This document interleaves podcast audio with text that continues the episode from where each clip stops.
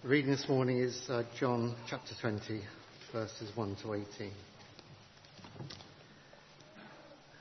Early on the first day of the week, while it was still dark, Mary Magdalene went to the tomb and saw that the stone had been removed from the entrance.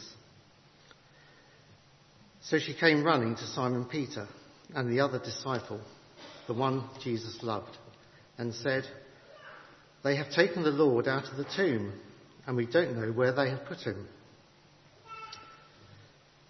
So Peter and the other disciple started for the tomb. Both were running, but the other disciple outran Peter and reached the tomb first. He bent over and looked in at the strips of linen lying there, but did not go in. Then Simon Peter came along behind him and went straight into the tomb. He saw the strips of linen lying there, as well as the cloth that had been wrapped around Jesus' head. The cloth was still lying in its place, separate from the linen. Finally, the other disciple, who had reached the tomb first, also went inside. He saw and believed. They still did not understand from Scripture that Jesus had to rise from the dead. Then the disciples went back to where they were staying. Now Mary stood outside the tomb crying. As she wept, she bent over to look into the tomb and saw two angels in white, seated where Jesus' body had been, one at the head and the other at the foot. They asked her, "Woman, why are you crying?" "They have taken my Lord away," she said, "and I don't know where they have put him." At this she turned around and saw Jesus standing there, but she did not realise that it was Jesus. He asked her, "Woman, why are you crying? Who is it you are looking for?" Thinking he was the gardener, she said, "Sir, if you have carried him away, tell me where you have put him, and I will get him." Jesus said to her, "Mary." She turned toward him and cried out in Aramaic, "Rabboni," which means teacher. Jesus said, "Do not hold on to me, for I have not yet ascended to the Father. Go instead to my brothers and tell them, I am ascending to my Father and your Father, to my God and your God." Mary Magdalene went to the disciples with the news, "I have seen the Lord," and she told them that he had said these things to her. This is the word of the Lord. Early on the first day of the week, while it was still dark, Mary Magdalene went to the tomb and saw that the stone had been removed from the entrance. There's been days of grief, days of sadness, culminating in Good Friday. You can imagine what the disciples are feeling. Every hope dashed, every hope and sense of future destroyed on that day. And while it was still dark, Mary comes to the tomb and sees the stone rolled away. We know the significance of that, but to Mary at that time, yet more tragedy. Arriving and thinking, what have they done with my Lord? Questions. She rushes back, and Peter and John, it refers to the other disciple. This is John who's written the Gospel. They get there too and go inside and see that the burial cloths are still there. It says that John believes, but Peter, not quite. Whether John fully believes, there's those little quotes in brackets. They hadn't fully understood the implication of the resurrection. More questions. They're beginning to think, could it be true? Could this be what Jesus has said? But not yet Mary. She is deep in grief and wants to stay. She probably doesn't know what to do. What do you do when everything has come to this point? She stays. And through her tears, sees a man approach who asks her, "Why are you crying?" thinking it's the gardener. She tells him. And in that beautiful moment, Mary. And at that point, hope is restored. Even though she may not fully understand, hope is restored. This is Jesus, Rabboni. He is alive. Just imagine what that must have felt. And that simple call of recognition, Mary. Jesus knows our name. He knows every single person's name. And he speaks it over us. He reveals himself to us by calling us by name. Then the call to action. Jesus never leaves you standing still for too long. I'm returning to my Father and your Father.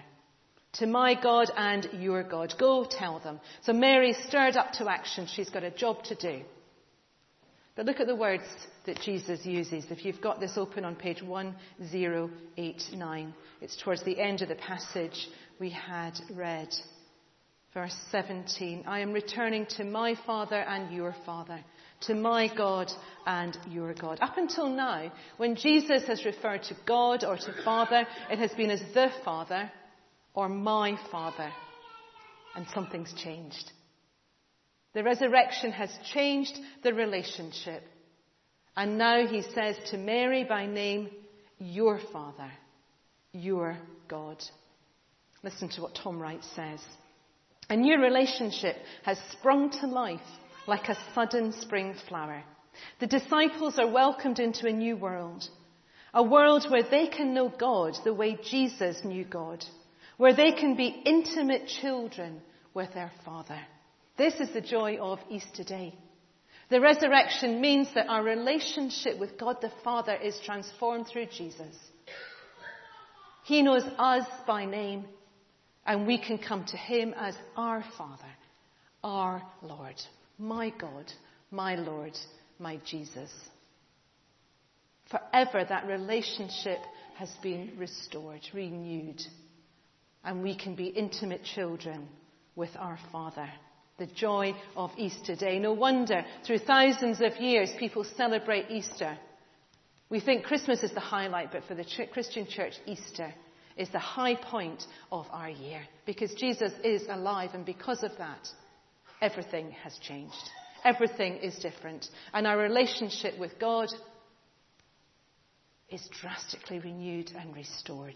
A new way of being, a new identity, a new purpose. And this is how we celebrate and live. We are not Good Friday people, although we need to sit at the cross and remember and share with Jesus the pain and suffering of the world. On a day like today, we share in sadness, in horror, in terror with what has happened in Sri Lanka. We weep with God the Father over what can happen. But we also live as Easter people because death has been defeated. Life in Christ is made real, and Jesus has opened the way to a relationship with our Heavenly Father. See what a morning. We're going to sing that later on. See what a morning. Let's never lose the sense of excitement and joy of Easter Day. And let us live our lives as Easter people. Today is a great day of celebration. But I know there's other emotions today. You've been really good to me and shared in my excitement, and I want to thank you for that. I want to thank you for the wonderful notes and messages that you have been sending me. And I know from those messages that there's excitement but also sadness. And I share that. We can own several feelings at once, and it's okay. We can be excited and sad all at the same time. And we can also face trepidation along with joy about a future. We can feel excited and terrified all at the same time. Believe me, I know that. I know what that is. I've been living with these emotions for quite some time. What it means to feel excited and sad, fearful and joyful, all wrapped up in one. But Jesus knows how we are feeling. I wouldn't normally do this on Easter Day because it feels very self-indulgent to talk about myself, but I want to share a little bit of my journey because I think you want to hear. Because some people have said, God, how did you get there? In fact, when I was interviewed, one of the questions was, imagine you've done a school assembly and an 8-year-old child comes up at the end and says, why did you want to be a bishop? And my immediate response was, my goodness me, I've never wanted to be a bishop. I've never woken up in the morning and thought, yeah, this is the career path that I am on. Never. But I have known God's call on my life. And I've known for about 3 years that people have been speaking into my life and saying, this is what we see in you. People I hugely respect. Bishop Andrew drew me aside and said, I see this in you. And that is the role of leaders, to identify what they see in other people and draw that out of them. He saw it, others saw it. For me, the journey of 3 years has been for me to see it and to recognise it. And that's quite a hard journey. When people say something about you, you can feel immensely flattered. But to own it and think, is this actually just something I'm going to feel good about? Oh, he thinks this. Or am I going to listen to what God is saying? And that's a journey to have. God, what are you saying to me? And if you are saying this, then what? What does that mean? What does that look like? I've had amazing opportunities to explore that further. I've been part of a national learning program that has, all it's done is just consolidate what other people have been saying. More people were saying it to me. And at times I wish they'd shut up. I don't want to hear it anymore. Because what do you do with that? People say, we can see you as a bishop. Great. You don't apply for bishop's jobs. So what do you do with that? Do you believe it? Do you become ambitious and do everything you can to work towards it? Do you trust God on a journey that can be at times a little bit tortuous? And think, I'm in your hands, whatever it leads to. My CV is very unusual in the Church of England. I haven't been ordained desperately long. I have had a life before, and the Church of England is recognising that and recognising the whole of a life experience. And I rejoice that my appointment is giving confidence to other people. I've had a letter from Sarum College to say that I'm the first person from Stets, which is the training course I did, to have been made a bishop. And they're delighted because they feel that part-time courses are not hugely appreciated. They said, could you come back and speak to us sometime?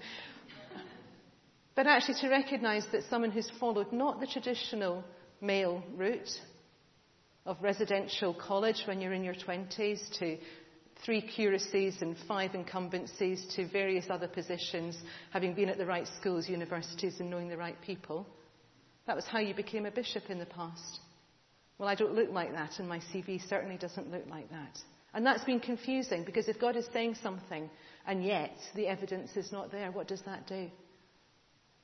And I'd love to say it's all been deadly straightforward, but it hasn't been. There's been a lot of pain in testing different things and allowing myself to be hurt in testing what God is saying. And that's not always easy, because you don't know the end result and where it's going, but each time having to trust God in what he is saying. And I know his voice in my life, and he's never stopped. And every time I've put it to rest and say, Lord, I'm not, something unexpectedly appears, and this is how this happened. In November, Paul and I came back from Australia and said, this is it, leave it, just leave it. And I felt really calm and really peaceful. That at the moment I wasn't looking for anything in particular. I wasn't questioning what next. Just peace. It was wonderful. And then on Christmas Eve I got an email. Come on, Lord, what are you doing? I've laid this down, and yet again. And you get an email saying you're being invited to submit papers for a post. And by the way, could they be in by the 7th of January? Brilliant timing. We're really sorry. We know this is bad timing in parish work. Tell me about it. But I knew God's call, and I said, I've got to do this. But I also know that it could have led to nothing. And you have a choice. Do you step out and risk being hurt again? At times I'm really brave. I keep doing it. And I did. And ultimately this is what it led to. God has called me by name to where I am going. My final Sunday is going to be quite soon.